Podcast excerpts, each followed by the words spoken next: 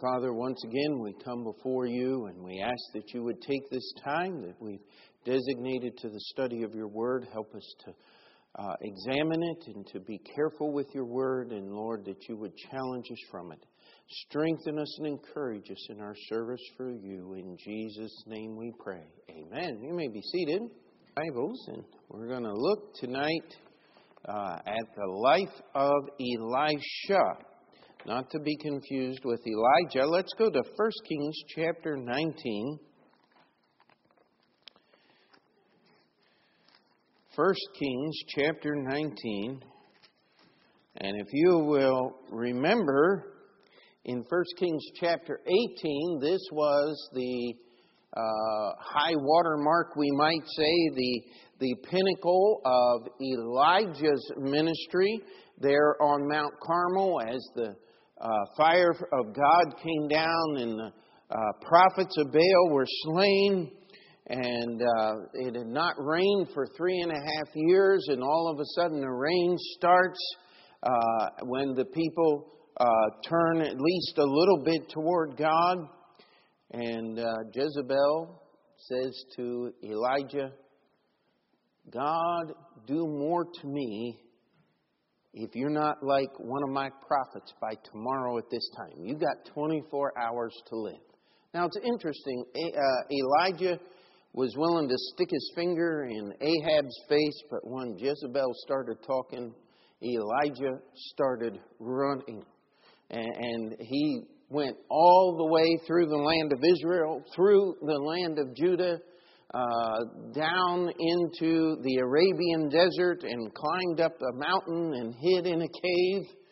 And uh, uh, an old time preacher, J. Frank Norris, said that God was giving Elijah a rest. I'm not quite sure about that. Elijah wanted to quit.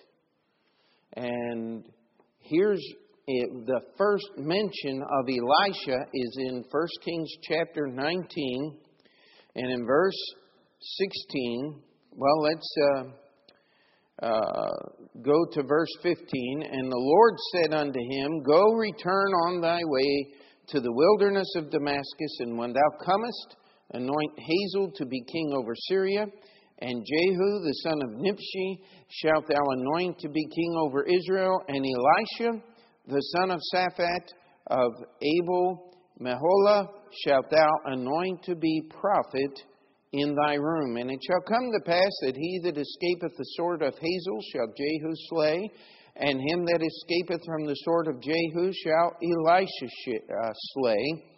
Yet I have left me seven thousand in Israel, all the knees of which have not bowed unto Baal, and every mouth which hath not kissed him. So we have God coming to Elijah, and he says, Okay, you want to quit? Here's what you're going to do. You're going to uh, anoint Hazael to be the next king in Syria. Jehu will be the next king in Israel, and Elisha is going to take your spot. Now, where did Elijah go? Let's read down here, verse 19. So he departed thence and found Elisha isn't it interesting? Uh, it was going to be somewhere around anywhere from 10 to 15 years that Elijah was still going to be around. And you know what Elisha was going to do for all that time? Well, we'll have a couple of references. He was going to pour water on the hands of Elijah. He was just going to be his servant. He was going to minister him. In fact, it would actually be Elisha who would fulfill the anointing of Jehu uh, many years later to take uh, the kingdom from the house of Ahab. And it would be Elisha that would uh, prophesy to Hazael and explain to him that he would become the next king. But we have a calling here. Now, uh, when, when God uses a man, he calls him. Uh, he called Elisha. You know, Elisha didn't have much of a choice here. If he was going to obey God, he was going to submit to God's direction in his life. And God still calls people. No, it's not an audible voice. Uh, sometimes it would be easy if there was an Elijah walking by throwing his mantle on you, as he would do in the next few verses here. Uh, but God still calls men. Uh, there's no question about that. And uh, I remember uh, years ago uh, when my wife and I were just dating and uh, preparing for marriage, and she got very nervous, and she came to me and she said, I, I'm not sure I'm called to New York City like you are. And I'll tell you what, I was scrambling. Uh, I said, This is not good. Uh, I, I believed that it was the Lord's will that we got married, and guess what? It was. And uh, but the simple truth was, she had a question and a right question. And I began to pray and said, well, Lord, what am I going to tell her? And said, Ah, you know what? God does not call women to ministry. I said, if you can, if this doesn't sound too arrogant, I said, really, I'm your calling. And she said, I don't have a problem with that. And I said, woo, there we go. And, and that's the way it ought to work. Amen. And God called Elisha. It was God's design. And I want to tell you something history is silent as to what Elisha was doing until Elijah showed up. We don't know what he was doing, where he was. We know that when Elijah finds him, he's out in the field doing something that was basically unprecedented in his day. I mean, 12 yoke of oxen. How many of you have ever seen a real yoke of oxen? Uh, several years ago, we took uh, our children up the Hudson River there. It was Philipsburg Manor. Uh, it's a set up as a um, um, a Dutch settlement from the 1600s, and uh, they had a yoke of oxen pulling a plow there. I mean, it was just. Uh, I think that was my first time get up close and personal. Uh, I'll tell you, oxen are huge, uh, and they do not move very fast. But in those days, to have one yoke of oxen was to be what we would call uh, middle class, to be doing fairly well. But here we have uh, Elisha's family and the servants there, 12 yoke of oxen, and Elisha himself is on the end with the last one. Now, I kind of like that guy. You know what? He wasn't afraid to work. He wasn't an administrator. He got down in there and got his hands dirty, and he was working. And Elijah comes by, and as he was plowing, it says, and Elijah passed by, verse 19, and cast his mantle upon him. Now, it's interesting how much has been made of that mantle. In fact, even to this day, if you have some uh, leader, even in corporate America, uh, or great politician, uh, they'll, they'll say, Who's going to take up the mantle of. Well, that's right from your Bible here. Uh, and it's interesting how people rewrite history. Uh, they say that the casting on of the mantle was part of the adoption process of sons, and I think it, they had it backwards. I think the adoption process that they're talking about was copied from this story, not the other way around, as is often the case in the Bible. Uh, Elijah was uh, we, when we read about John the Baptist, we find out about Elijah. He was a wild man. He lived in the wilderness. He was uh, uh, not clothed with the with the normal clothing of the people. I mean, he was something to behold. And when Ahab saw him afar off, he was scared. And here comes uh, this wild man out of the wilderness walking up, and he just takes his outer wrapping and he throws it on him and keeps right on walking. And of course, Elisha stops immediately and says, Listen, I need to take care of a few things. And Elijah's like, What have I done to you? Uh, don't worry about it. Whatever you're, if, if you're going to follow God, then you're going to catch up to me. Uh, there's no, no evidence here that Elijah even turned around to acknowledge Elisha. He just kept right on going. But Elisha said, If I'm going to serve the Lord, he takes that yoke of oxen while they're plowing the field and he kills them and he boils them. I don't know what boiled oxen would taste like. I imagine it'd be tough as shoe leather, I would think. Um, I actually have had oxtail soup, but uh, the uh, Mrs. Kim made it, but it took her three days to boil that soup down to where you could enjoy uh, the the flavor and the meat. But uh, I don't think Elisha took three days to get this done, but he boiled those oxen, killed them. He had a feast, a sacrifice, we might say, to the Lord, and he left all. It says, And he returned back from him, took a yoke of oxen, slew them, boiled their flesh with the instruments of the oxen, and gave unto the people, and they did eat. Then he arose and went after Elijah and ministered unto him. Now, how would you like to be, Mr. I'm getting it done? Uh, plowing with 12 yoke of oxen, that's big business. I mean, they were uh, working here, they were producing, they were selling. Uh, just to be able to afford to maintain this many yoke of oxen tells us that Elisha's family was fairly well to do. And he leaves it all leaves all the activity. And what was Elijah doing at this time? Not much. We don't hear from him hardly at all until we get to the end of the book and he's taken away. And so we've got a period of 10 or 12 years here where Elisha is basically what do you want for breakfast? What do you want for lunch? Uh, when's the laundry need taken care of? Does that sound exciting to anyone?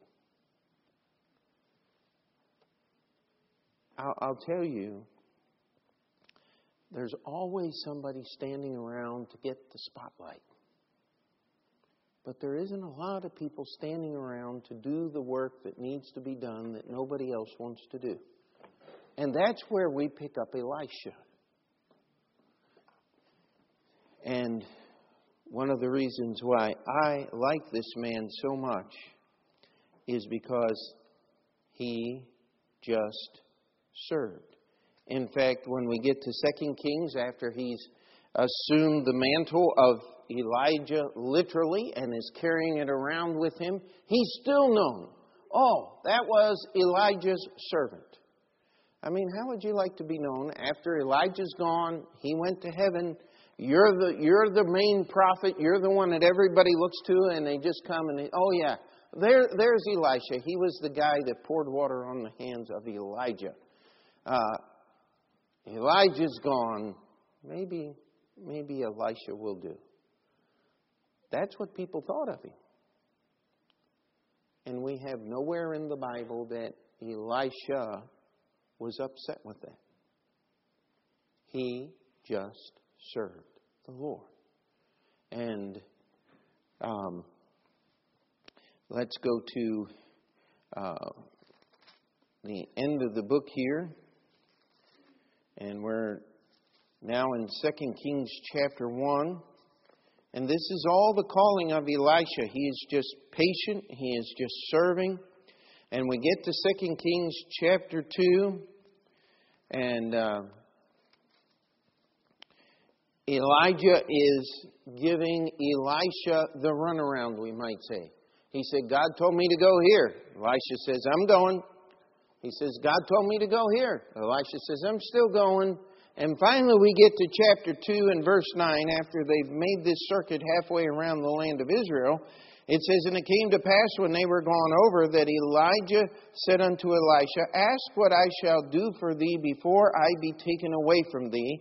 And Elisha said, I pray thee, let a double portion of thy spirit be upon me. Now, I've heard an awful lot of preaching about that double portion. But I want to read to you a verse Deuteronomy chapter 21, verse 17, talking about a father, but the father, but he shall acknowledge the son of the hated for the firstborn by giving him a double portion of all that he hath, for the, he is the beginning of his strength, the right of the firstborn is his. Now, what this verse was saying was a father that uh, in those days, people often had more than one wife, and the, and the father would not be able to disinherit an elder son for uh, Uh, a favor of, of a different wife. His firstborn son had the right of the firstborn. That right was a double portion. The, the father would divide his living into basically thirds. Two thirds would go to the eldest son. The other two thirds would be then divided among the rest of the heirs of the family.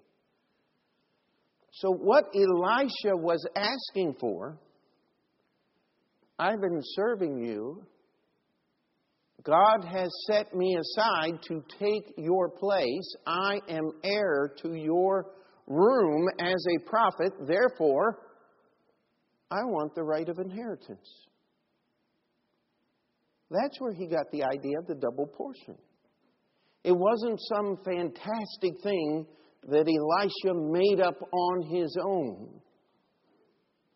And by the way, Elijah was a prophet. What inheritance did he have? His mantle? I, I don't think Elijah's leather girdle would, I bet I'm just thinking with my imagination that Elijah was one of those great big guys and Elisha was just not. He could have taken uh, Elijah's coat and wrapped it around him twice. But he said, Listen, God has put me in the position to take your room, therefore, I want your inheritance. The only thing that Elijah had to give was the Spirit of God that was in him. I like Elisha. He had his eyes fixed on what was valuable. Amen? He had his eyes fixed on what was true. He said, If God's called me to be the prophet, then uh, maybe I should inherit this. It was in no way uh, I've actually heard preachers preach this, that he said, I want to be twice the prophet that you are. That wasn't it at all. Any more than a son who inherited his father's uh, uh, lands and, and, and wealth would say, I'm going to be twice the man that my father was because I have a double portion. He just said, Listen, I'm following in your footsteps.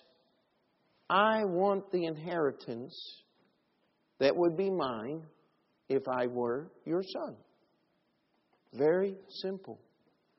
And one thing that we might add is Elisha, in essence, really was saying, if I'm going to fill your shoes, it's going to take twice the work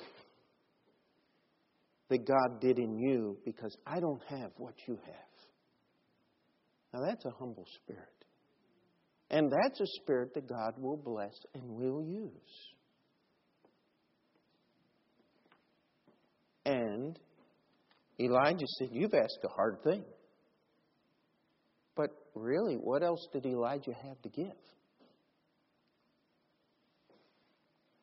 And he said, Nevertheless, if thou see me when I am taken from thee, it shall be so unto thee, but if not, it shall not be so.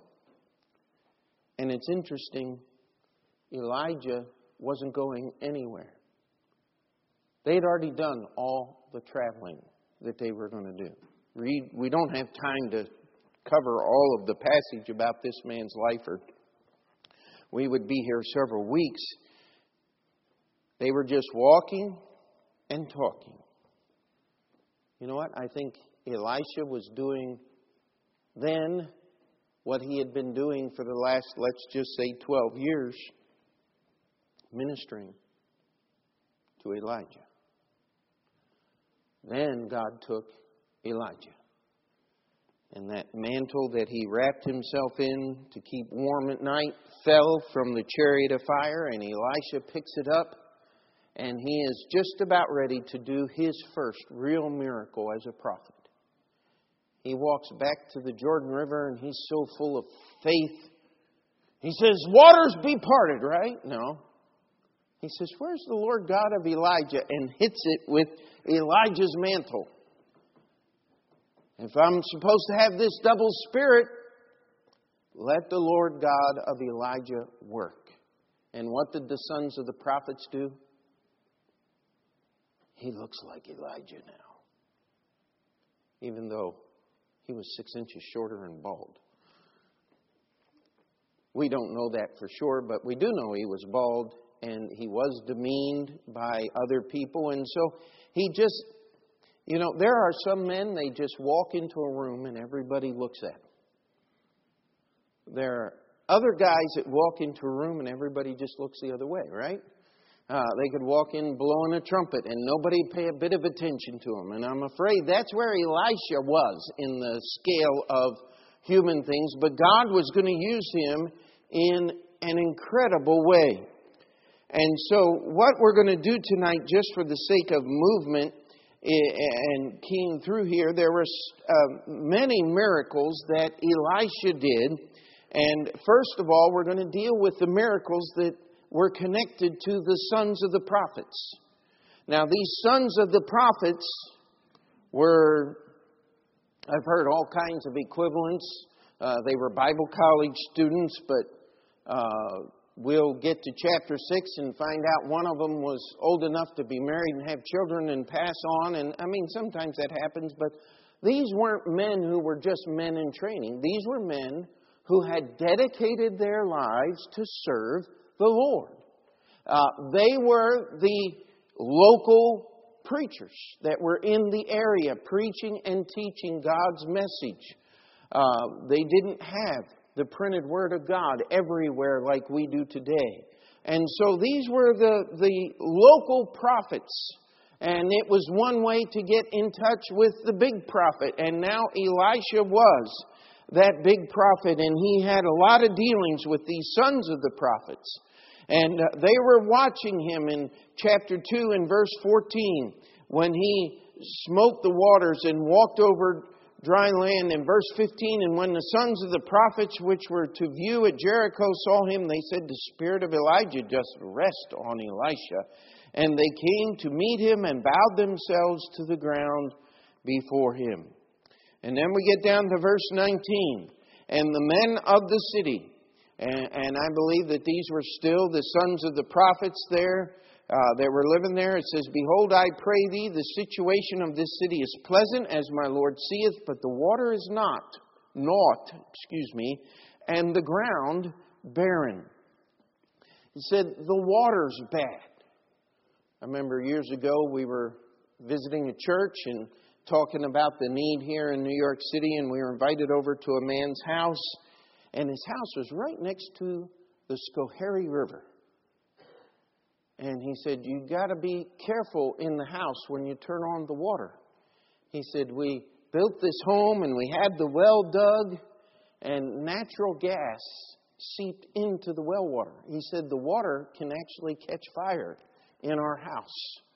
And I mean, it was it was bad business, and uh, all of the um, faucets. I mean, he was a fairly well to do man.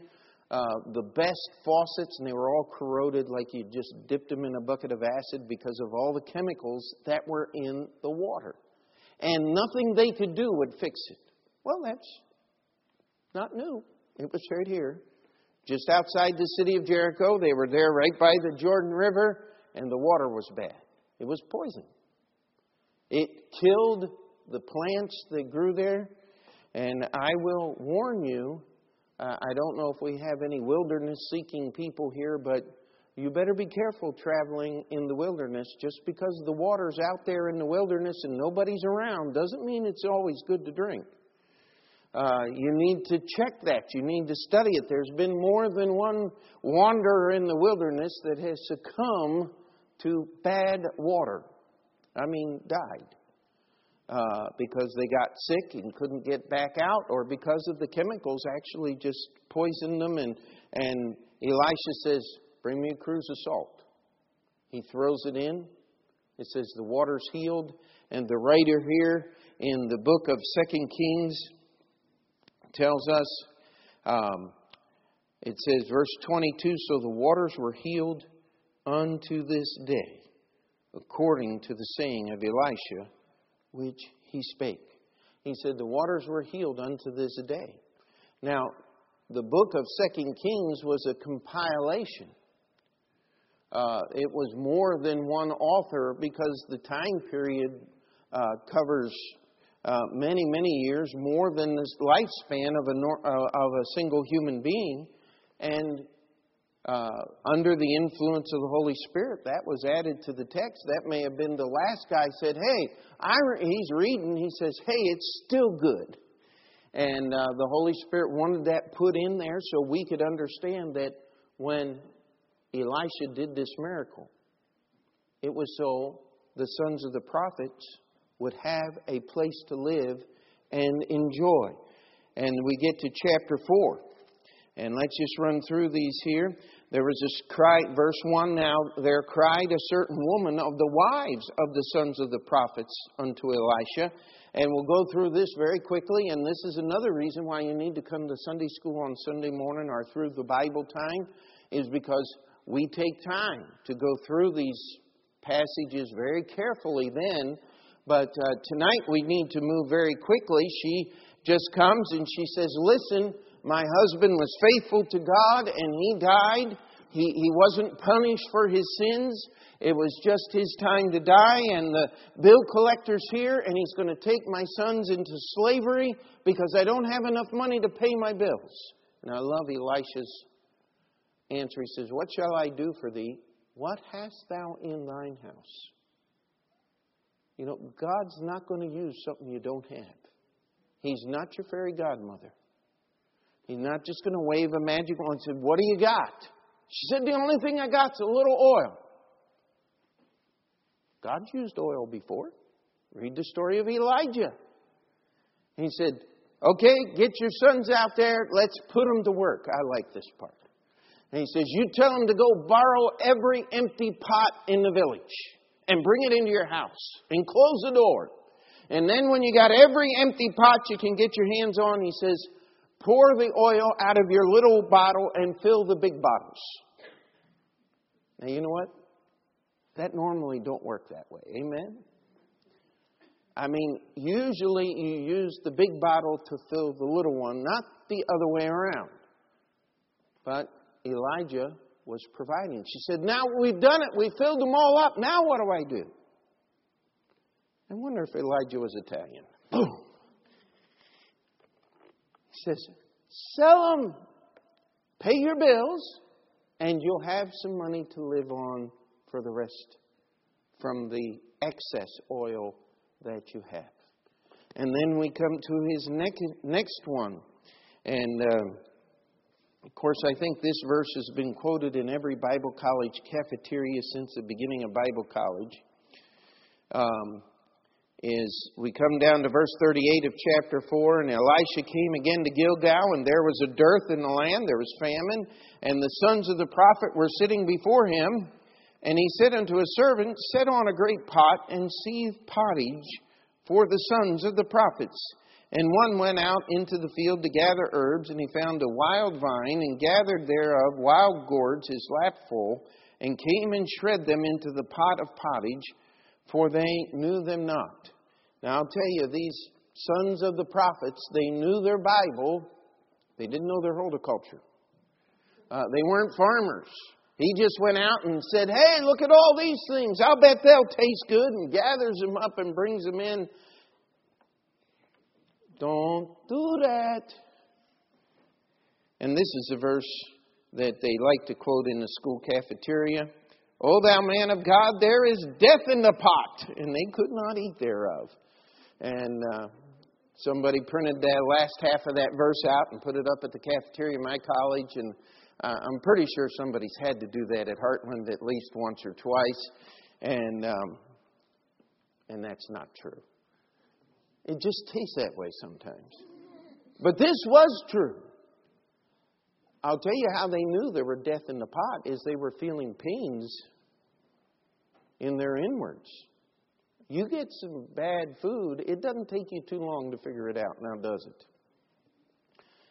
And so Elisha calls for a hand of meal, he throws it in, and verse 41 it says, and, and but he said, Then bring meal. And he cast it into the pot and said, Pour out for the people that they may eat. And there was no harm in the pot. Verse 42, the next miracle. And there came a man from uh, Baal Sheshiah and brought the man of God bread of the first fruits, twenty loaves of barley, and full ears of corn, and the husk thereof. And he said, Give unto the people that they may eat. And his servitor, this was the servant of Elisha, said, What? Should I set this before an hundred men? And he said, Give the people that they may eat, for thus saith the Lord, they shall eat and leave thereof. So he set it before them, and they did eat and left thereof according to the word of Elisha. Is that what your Bible said? No, it said according to the word of the Lord. You see, when Elisha spoke, he was speaking for the Lord. Amen.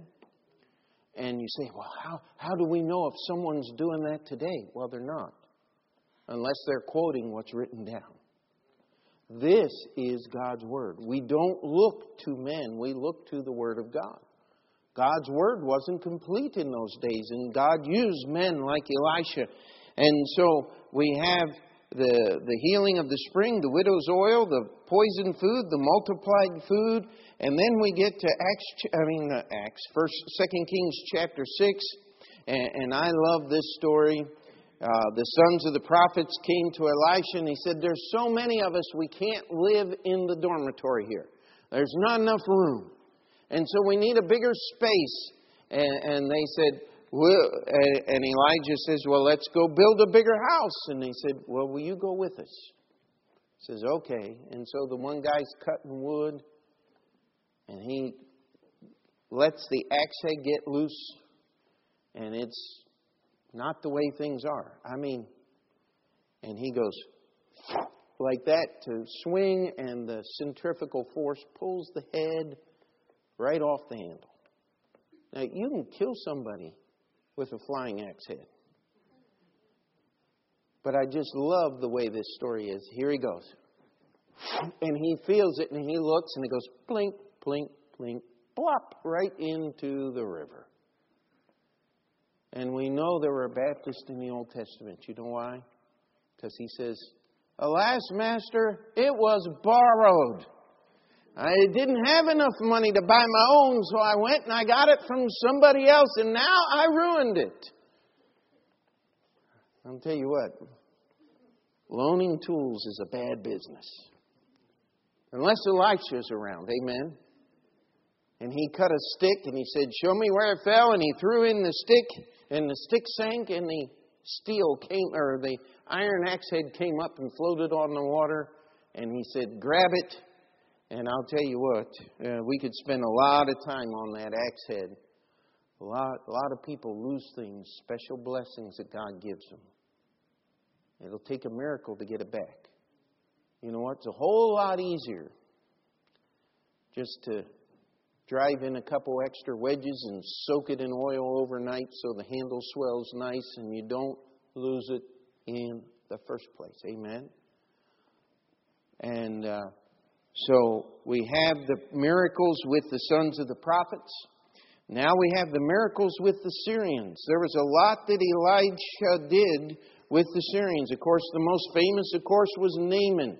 Naaman is the head of the Syrian army.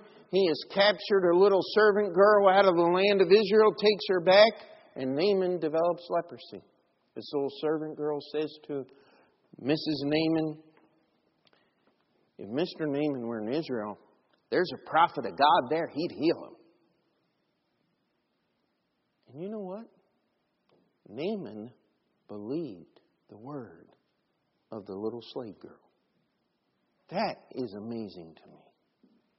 And he shows up in Samaria at the palace of the king, and he's with a letter from the king of Syria saying, Here is my servant, so you can recover him of his leprosy. You know, Benhadad made a few really major mistakes.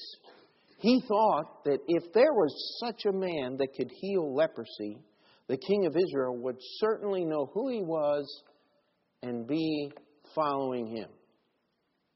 What a mistake. The king of Israel didn't care less about Elisha, hated him, didn't want to serve him, didn't even know what was going on. But Naaman was healed. And then Gehazi messes everything up. Elisha was trying to show Naaman that God doesn't work on offerings. But Gehazi said, I'm going to get me some. This guy isn't getting off for free. Now, let me tell you something. Gehazi got a whole lot more than he bargained for, didn't he? He got the leprosy of Naaman along with the riches. You know, sometimes God will let you keep things, but He'll add a curse with them.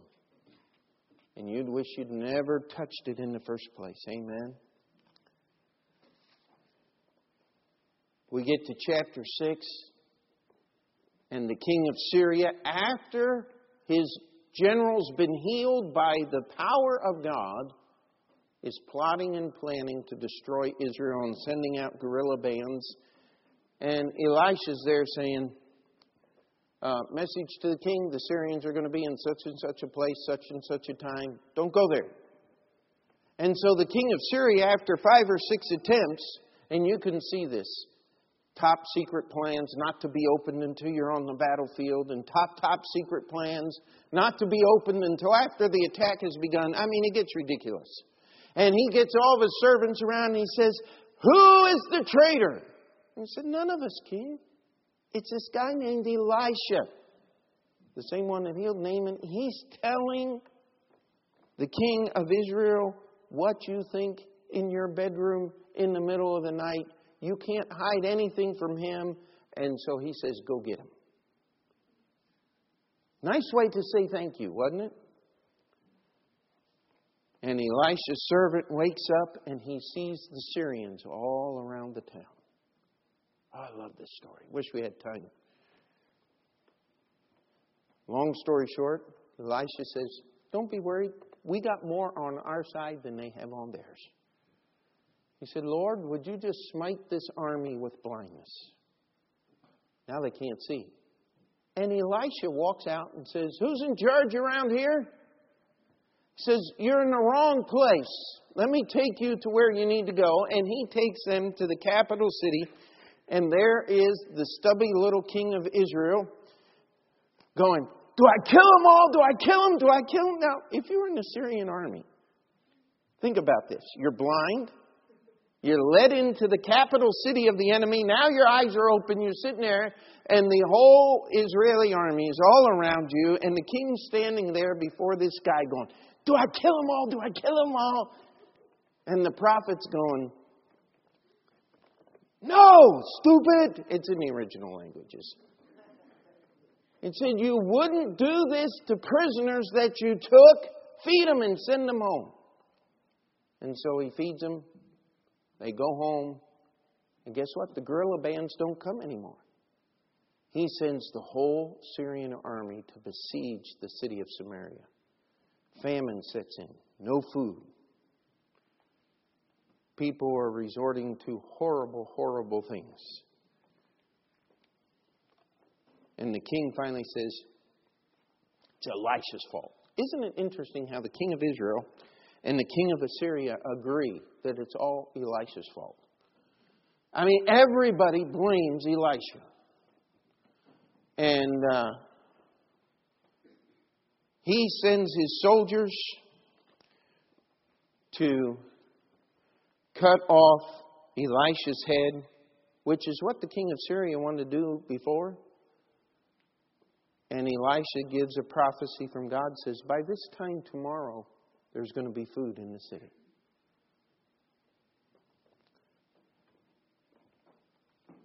And the king's servant said, Not even God could do this. And we know what happened to him, amen? The Bible says the people, in their desire to get the food, because God had scared away the entire Syrian army during the night, that in their desire to get the food, they literally mobbed this man and walked over him to his death. Then, just a little while later, Ben Hadad, the same king that sent Naaman to be healed and did all these rotten things, he hears that Elisha's in the area and he's been real sick, and he, he sends his servant Hazael to, uh, to the man of God with a big present and says, Tell me whether I'm going to get better or not. And Elisha takes the opportunity to fulfill the command that God had given to Elijah way back at this point, probably 40 years before. And he says, Ben-Hadad's going to recover. The sickness is not what he's going to die of. And it says he looked at him and settled his countenance, and then the old prophet began to weep. And Hazael's sitting here going, what what's going on? And, and Elijah begins to tell him of all the horrible things that he's going to do as the king of Syria. And he says, Ah, I'm the next king. And he goes back and he tells Ben-Hadad, Elijah said, You're going to get better of this disease. That's not what you're going to die from. He didn't tell him that part. He says, But you're going to die anyway. And the next day, Hazael was the one who did the work, and he became the next king. We have several other miracles very quickly here. Um, the army of Israel, the army of Edom, and um, all got together and, and marched against Moab. And Elijah provided water for the army and victory. There were a group of little children that came out and said, Go up, thou bald head. They were not only making fun of Elisha, they were making fun of Elijah because the idea of going up was going up to the top of the mountain to worship God. That's what they did on Mount Carmel. That's what they did in many different places. And so, and by the way, little children don't learn prejudice from themselves. They learn that from their parents. You want to punish parents?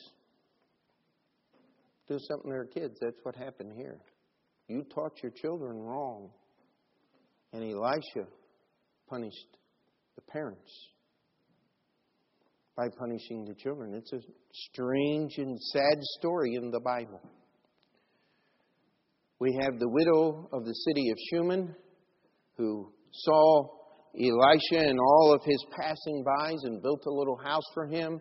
It's interesting that Gehazi saw her need and her heart's desire that Elisha didn't see. She was married to an older man and had no child. And he gave her a child. And then the child died, probably about 10 or 12 years later.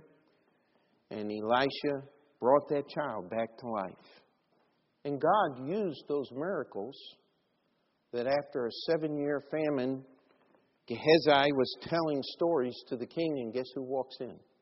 He says, Well, here's the widow that I was telling you all the stories about. And here's her son that was raised from the dead. And the king used the, uh, God used that in her life to provide for her and, and her family after the famine.